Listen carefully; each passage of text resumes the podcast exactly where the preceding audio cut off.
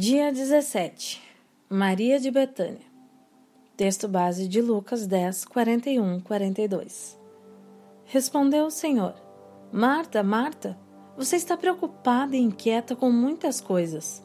Todavia, apenas uma é necessária. Maria escolheu a boa parte, e essa não lhe será tirada. Quando lemos esse trecho bíblico, logo nos vem à mente a semelhança que existe entre as mulheres dos nossos dias com a Marta. Mulheres que são proativas, dedicadas, têm jornadas duplas ou até triplas de trabalho.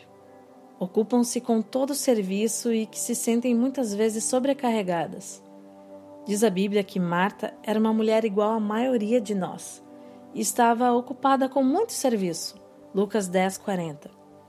Porém, não é destaque no texto bíblico e muito menos a ênfase de Jesus para a atitude serviçal de Marta. Até mesmo porque ela está servindo, mas com o coração incomodado com a despreocupação da sua irmã. Mas afinal, qual a atitude de Maria de Betânia que agradou a Jesus? Percebemos o quanto uma das irmãs dedicava-se para que tudo saísse perfeitamente servindo não só os convidados, mas o grande convidado.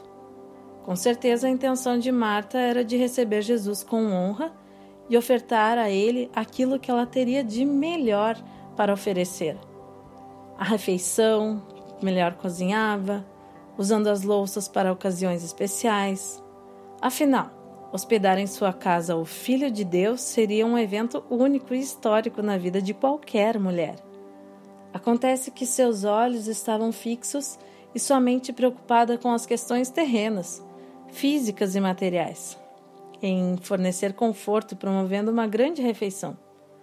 No entanto, Maria de Betânia, mesmo durante o alvoroço e a agitação da irmã, sentou-se aos pés do Mestre, ouvindo atentamente os seus ensinamentos, meditando e guardando essas palavras de vida.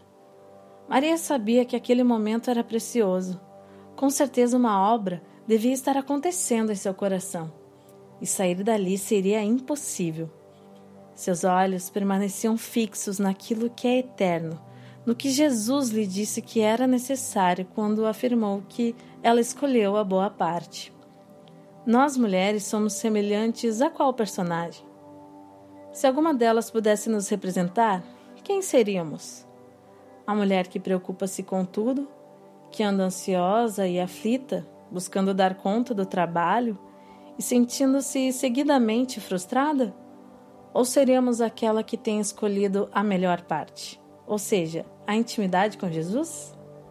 Precisamos nos inspirar no exemplo de Maria, indo na contramão do mundo, da carga exaustiva que é colocada e exigida sobre nós, fixando nossos olhos em Jesus sentar-nos aos seus pés, buscando intimidade com Ele e escolher a melhor parte, aquela que não pode ser tirada de nós. Jaqueline Conrad Lozardo